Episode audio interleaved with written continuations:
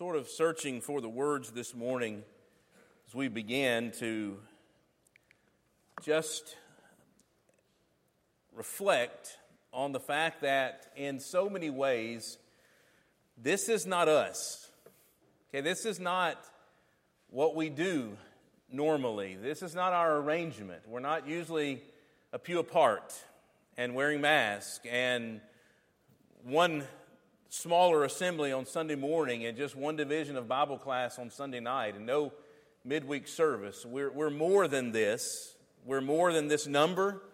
It's gathered in this room. We're more than the events that we have scheduled for any calendar week uh, since March.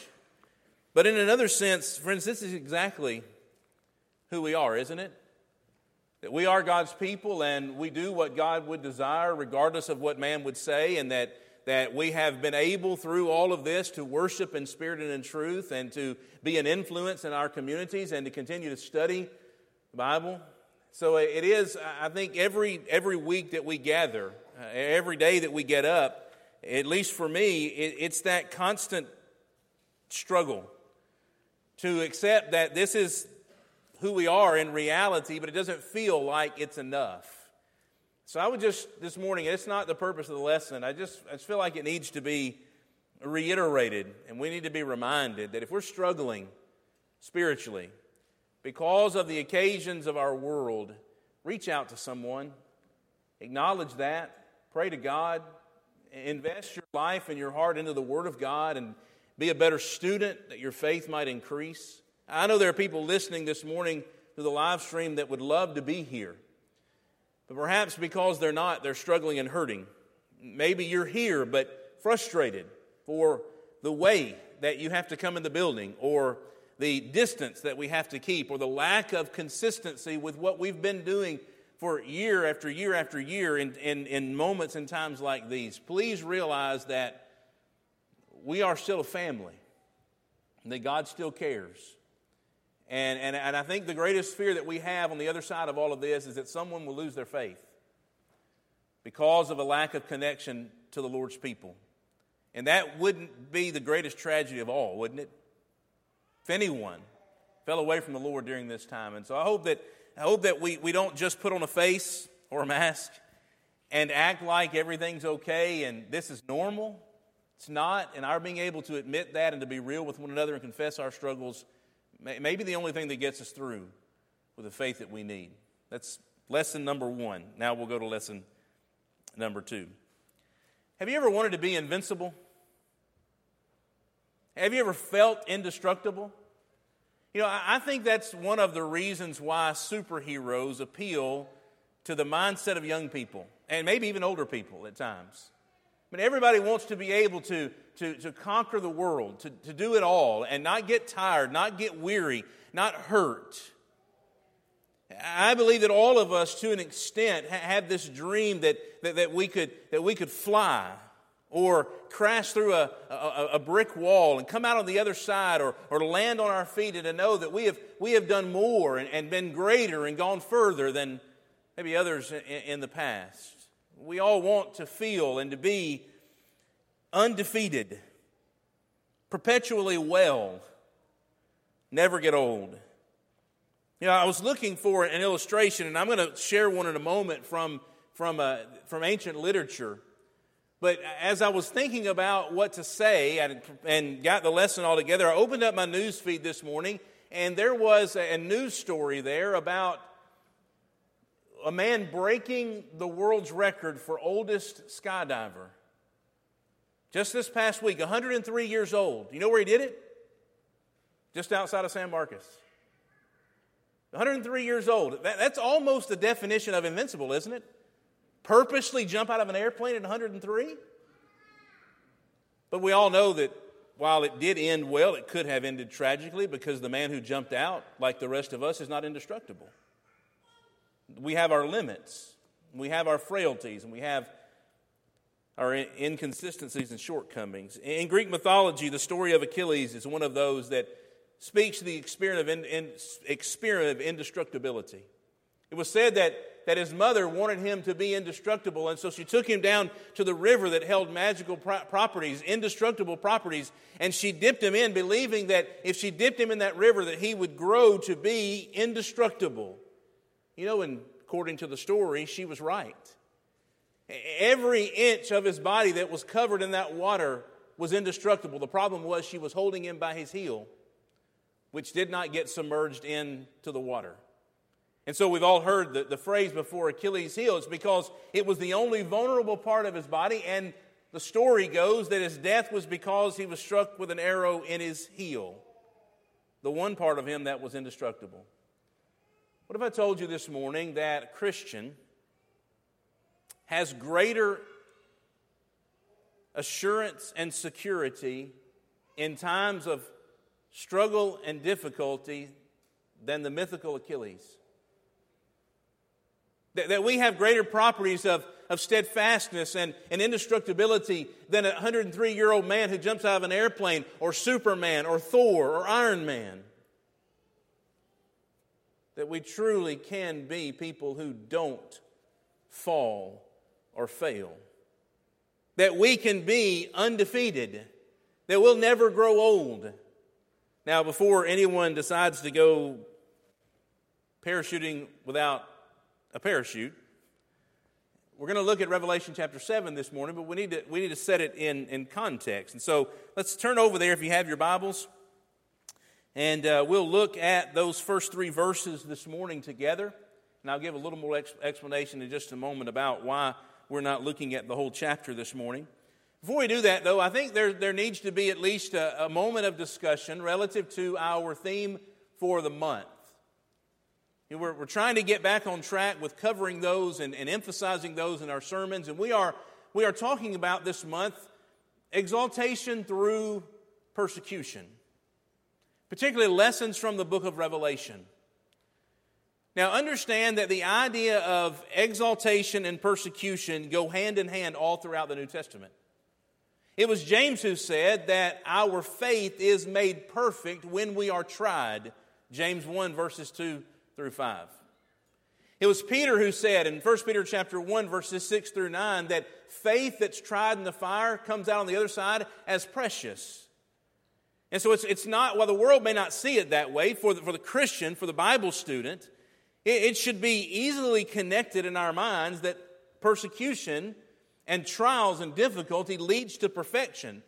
And perfection equals exaltation. Therefore, there is a way to be exalted in the midst of persecution. We have to admit that. In fact, it's almost as if God understood that it would be a prerequisite to faithfulness that we be persecuted. Didn't he tell Timothy in Second Timothy three and verse twelve that all that live godly in Christ Jesus will suffer persecution? So even if it's not a prerequisite for maturity in Christ, it is a... a, a natural and unavoidable consequence of being a Christian. And so if you and I are ever going to be exalted in this life or in the next life, it's going to be partly as a result of the things that we face that we don't like. And that needs to be understood throughout the duration of this month, that we keep that in mind, that when we suffer, when we're persecuted, it's not an enigma, it's not a, it's not a, an aberration, it is part of the life that we live.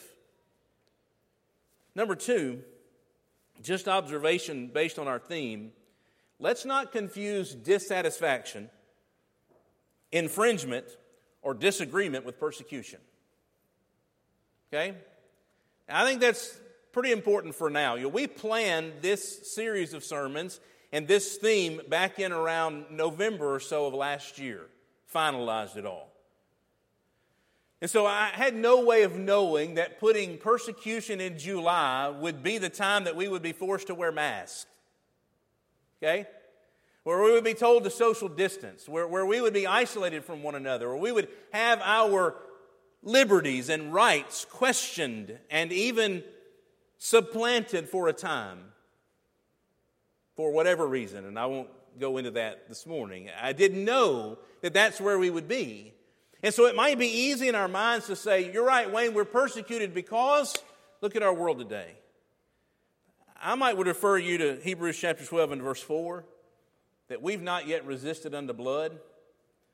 That the things that we don't like about our world doesn't necessarily mean we're being persecuted. And by the way, it's not only Christians that are being asked to wear masks.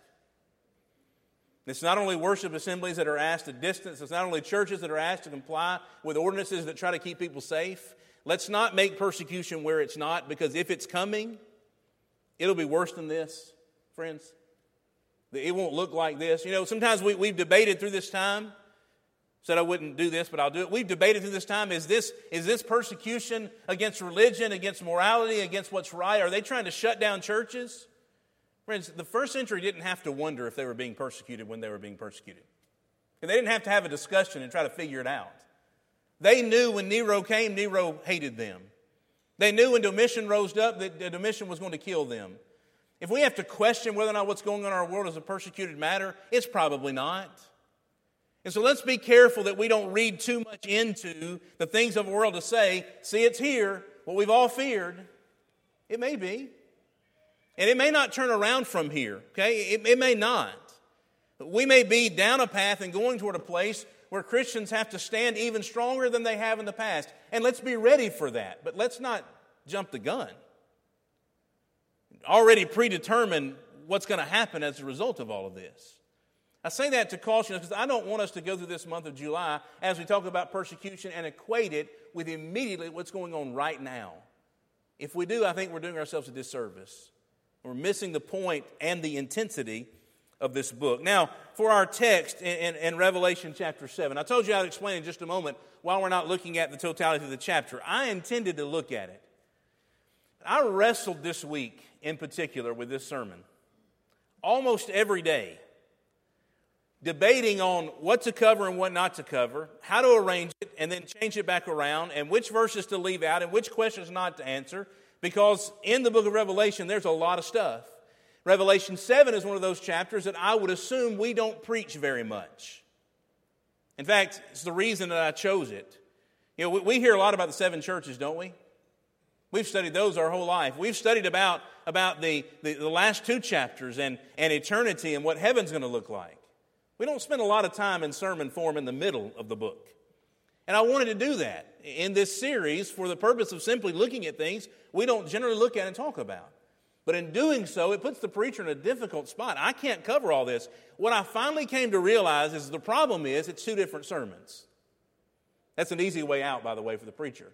It's two different sermons. So we'll look at, at the first part of the chapter this week, and then in a couple of weeks we'll come back and look at the second part of the chapter. And we'll make the connection as we flow through the text because it is a continuous story, but chapter seven are two different divisions. What we find in chapter seven is the seal of security. This indestructible property, this idea that we can't lose, that we won't lose, that we will win, that victory is guaranteed, that we are more indestructible than anything that, that, that the, the world of fiction could ever throw at us. Anything our, anything our imagination could ever come up with, that we absolutely have a promise of security, even and especially in, in, in a time, a month of time, of persecution and difficulty. There are actually four things going on in this chapter. This morning we will look at three of those things. They are found in the first eight verses, particularly in the first three verses, uh, but we'll try to cover all first eight verses in our thoughts. Number one, in our text, there is a holding. Okay, there is a holding. Let's go to, let's go to chapter seven and look at verse number one.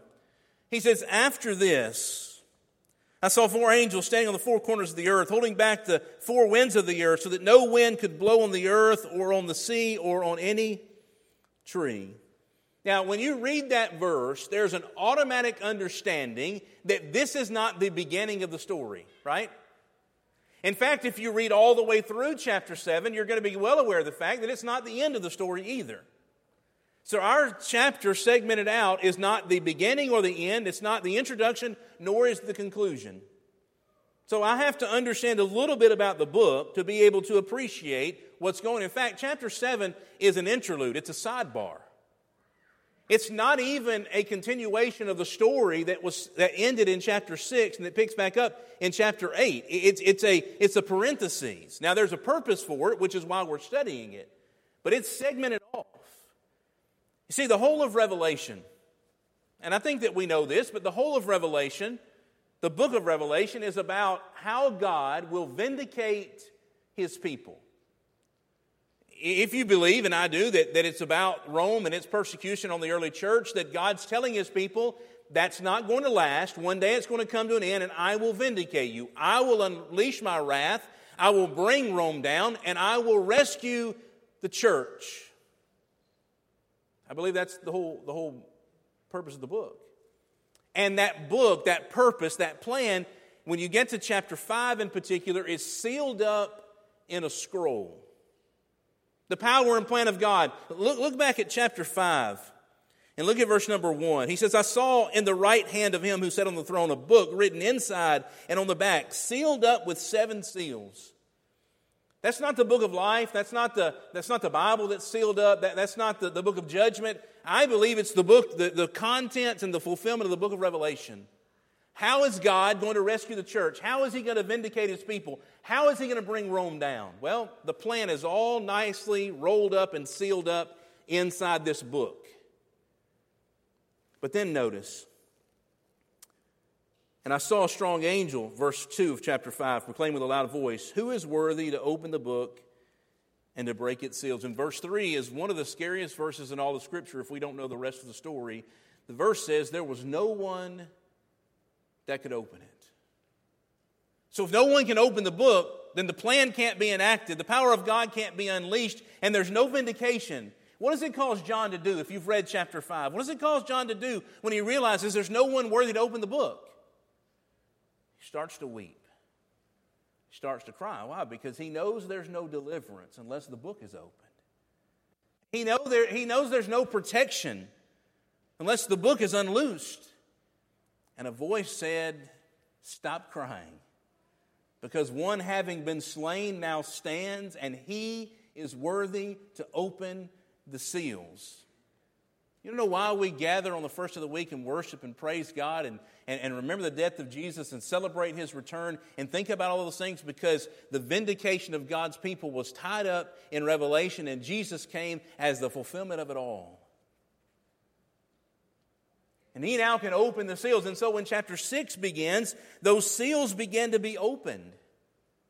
And really there, there are seven of them. Did you know that in the book, six of them are opened in chapter six alone? Now, wait a minute. If the whole book of Revelation is about the unfolding of these seals and six of them are unsealed in chapter six, why do we have so many chapters? Well, we hit some, some, some roadblocks and, and, and some questions and some difficulties. Just like chapter seven, there's an interlude that comes. Now, as chapter six opens, the first seal reveals Christ as conqueror. The second seal, he brings war with him, verses three and four. In the third seal, he brings famine, verses five and six. In the, in the fifth, fourth seal, he brings death, verses seven and eight. And then when that, that fifth seal is opened, the blood of the righteous cry out, how long till you vindicate us? And then, in what so far in the chronology of it is the most terrifying seal of all, the sixth seal is broken.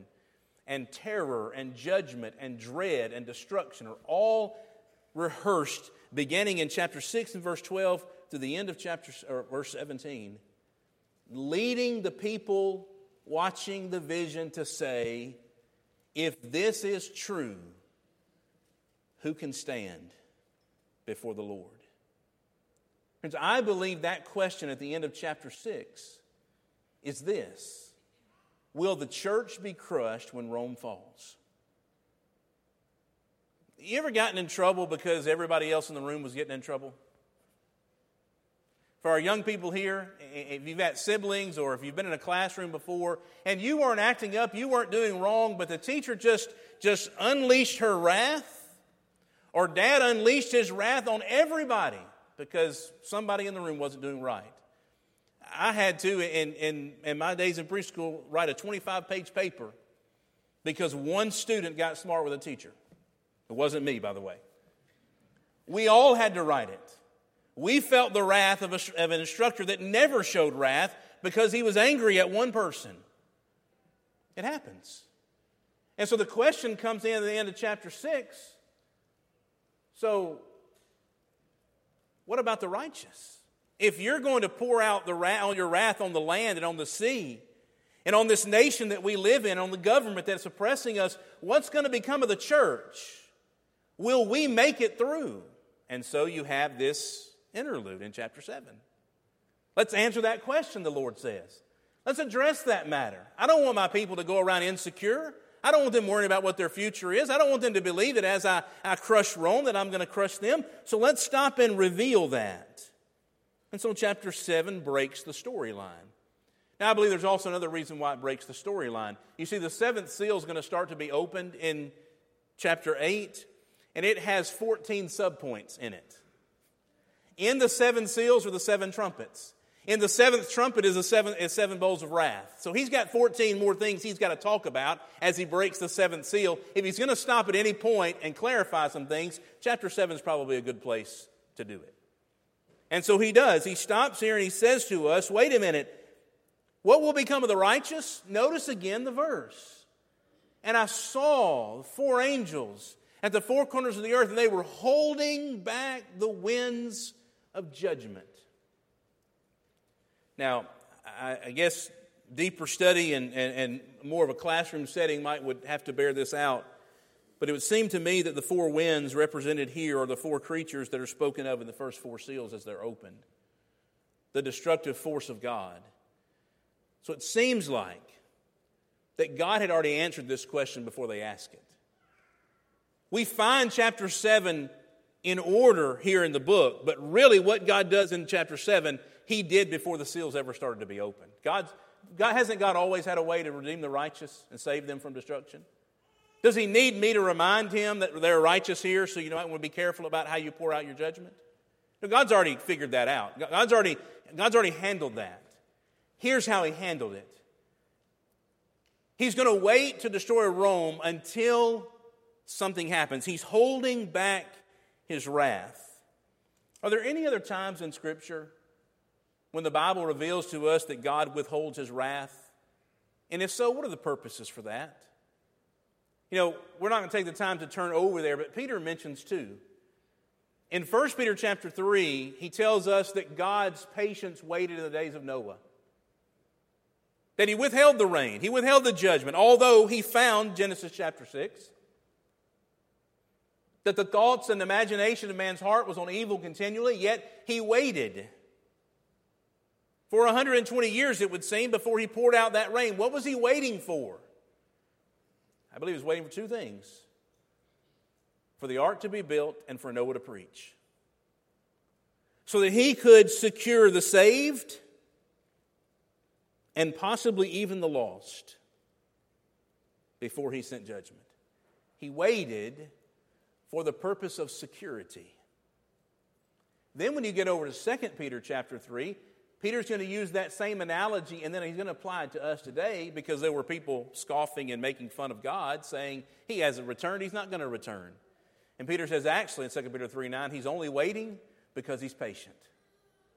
He's long-suffering, not willing that any should perish, but that all should come to repentance. Why is the Lord delayed? Why hasn't He brought down sin? Why is He allowing things to continue the way they are today? For the same exact reason He did in Noah's day, for the purpose of securing the saved and possibly saving the lost. In the days of Noah, in our own days, and certainly, according to Revelation chapter seven, in the days of the Roman Empire, there was a holding, a waiting of God. That's verse one. Number two, there was a rising. There was a rising. Look at verse two of chapter seven.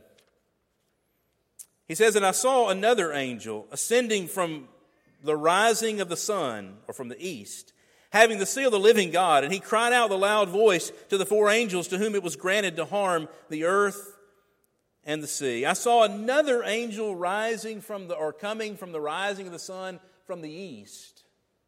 You know, in ancient cultures, particularly in ancient Christian culture, it was believed that the east was the source of blessings. You think about the Garden of Eden. Genesis two eight was planted in the east, the Bible says. According to Ezekiel forty-three and verse two, that God's glory would come out of the east. the rising of the sun takes place in the east, and the ancients believed that with each new day, the mercies and grace and majesty of God was new in those mornings. The east represented hope. So while these four angels stood with, with wrath to unleash, there came another angel from the east, from the rising of the sun. He would have been bringing something beautiful and powerful and encouraging, not something of death and destruction, but something of hope and encouragement. He brought with him the blessings needed for this moment, and that blessing was the seal of God.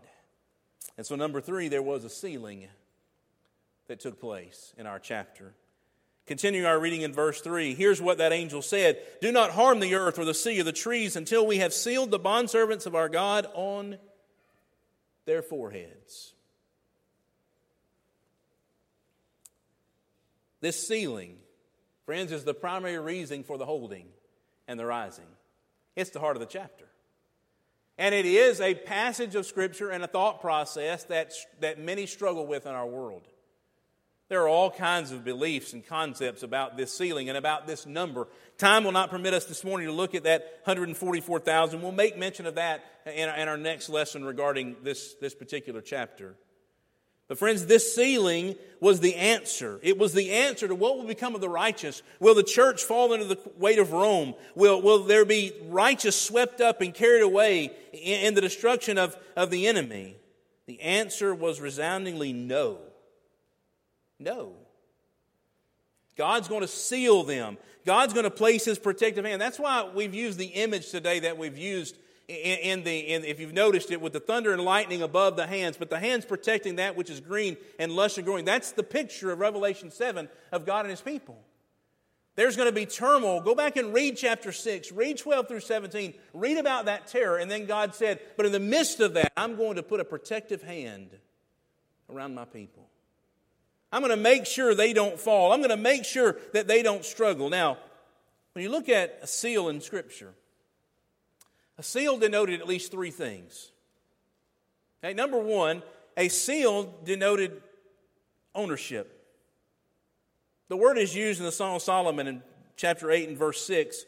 When, when one spouse says to another, put me like a seal over your heart. That is, make me yours.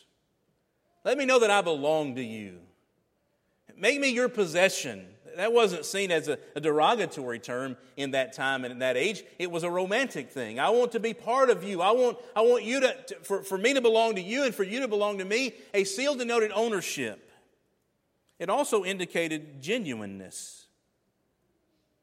Remember in the book of Esther, when Haman had concocted the plan to get rid of the Jews, he brought his decree to Haman and, or to, to Ahasuerus, and he signed it and he sealed it with the king's ring, chapter three and verse twelve. This order is genuine. Haman could have written it himself, and, and he maybe could have passed it off to some people that, that, he, that, he, that believed him, but if it didn't have the king's seal, it wasn't real or genuine. And so it was, it was a sign of genuineness.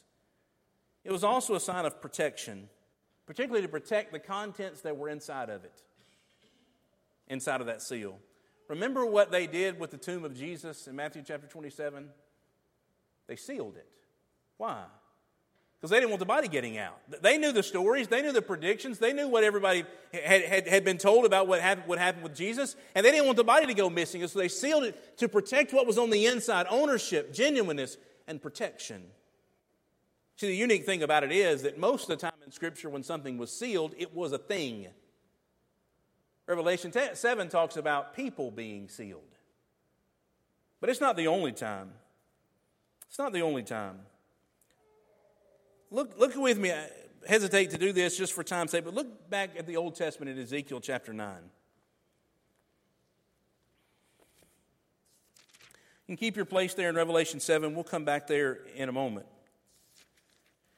But in Ezekiel chapter nine, Ezekiel nine is, is, is, the, is God sending executioners into the city with a destroying weapon, with, with, with, with the sword of, of, of, of vengeance. And, and what, he, what they're going to do is they're going to, to be God's instrument in destruction, a lot like the book of Revelation and these, these angels with this, these destructive winds. But the Bible says in chapter nine and verse four that the Lord said to him, "Go through the midst of the city, even through the midst of Jerusalem, and put a mark on the foreheads of the men who sign groan over the abominations which are being committed in the midst." That is, look for those who are not caught up in the ways of the world. Look for those who are distraught about the, the, the plight, that everything that's going on. And I want you to mark them. I want you to seal them.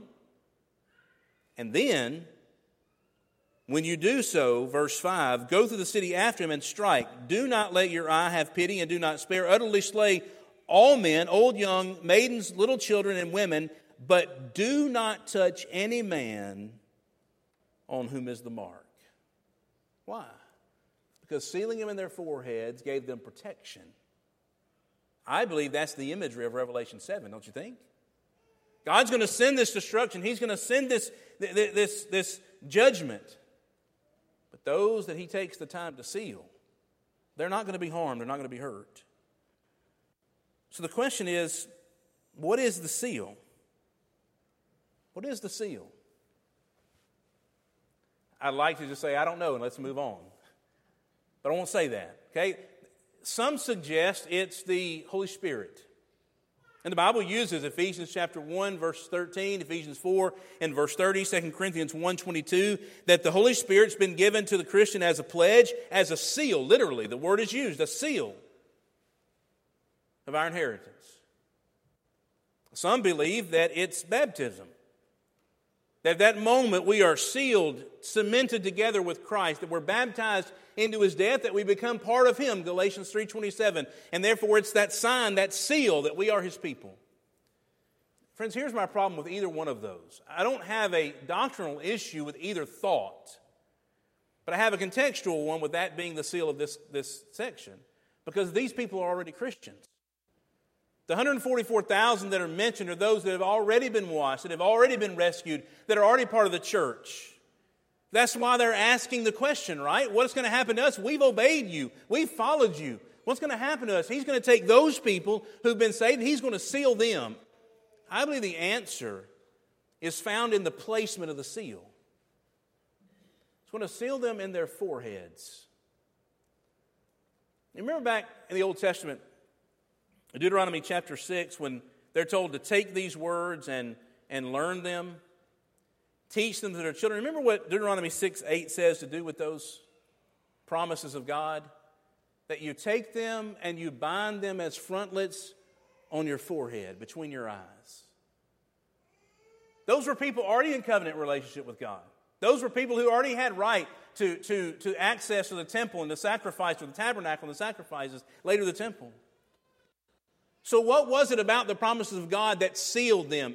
I'm convinced it was the knowledge of God's provision and protection.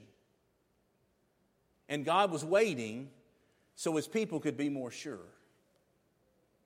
God was delaying and holding back the judgment so his people could be more convinced that this was not going to hurt them. They weren't going to struggle through this. Some believe that it was physical protection.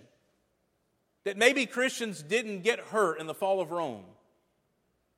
We could, I suppose, argue that off camera if you wanted to. Look at it. The friends, every day that he waited to, to bring Rome down, Christians suffered, didn't they? And, and if Rome doesn't fall for four hundred years, three hundred years beyond the writing of the book of Revelation, then if he waited to protect them, then they left were left unprotected until that time. I believe it had more to do with their mental and emotional and spiritual preparation for what was coming. So what happened from the time that this promise was made until Rome finally fell? Well, Revelation was completed. The books were gathered. The, the manuscripts were collected and verified to be true. It was decided what would go in the canon. People had an opportunity to study the Bible and, and, and to know it, and they got a daily dose of things like this. Romans chapter eight, verses thirty-eight and thirty-nine. "For I am convinced neither death nor life, nor angels, nor principalities, nor things present, nor things to come, nor powers, nor height, nor depth, nor any other created thing will be able to separate us from the love of God, which is in Christ Jesus our Lord." Daily they were reminded that for this reason I also suffer these things, but I am not ashamed, for I know whom I have believed, and I am convinced that he is able to guard what I have entrusted to him unto that day.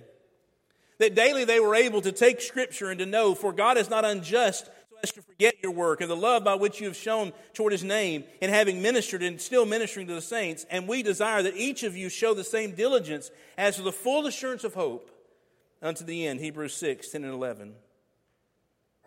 Daily they were reminded, therefore let us not lose heart. But though our outer man is decaying, yet our inward man is being renewed day by day. For momentary light affliction is producing for us an eternal weight of glory far beyond all comparison, while we look not at the things which are seen, but the things which are not seen. For the things which are not seen are, are seen are temporal, but the things which are not seen are eternal. And they got to read those, and they got to study those, and they got to hear those preached. And so when Rome began to suffer, and when the foundations of that nation began to crumble, the church knew, we will make it out. Because God had taken time to seal his people. We are an indestructible people together. We cannot lose as the Lord's church. Friends, that's the message of the book. That's the message of Scripture. Why is God waiting? Why isn't he answering? Why hasn't he, why hasn't he sent vindication? Why is he allowing wickedness to continue? Because I don't know every answer, but I know one. So that you and I can daily be reminded of how good he is and how much he will protect us, that even if things get bad, and even if this country falls, and even if this world comes to an end, that nothing, not one single thing, can separate us from the love of God. That we cannot lose.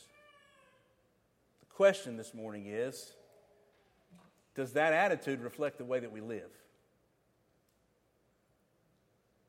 Or do we live defeated, angry,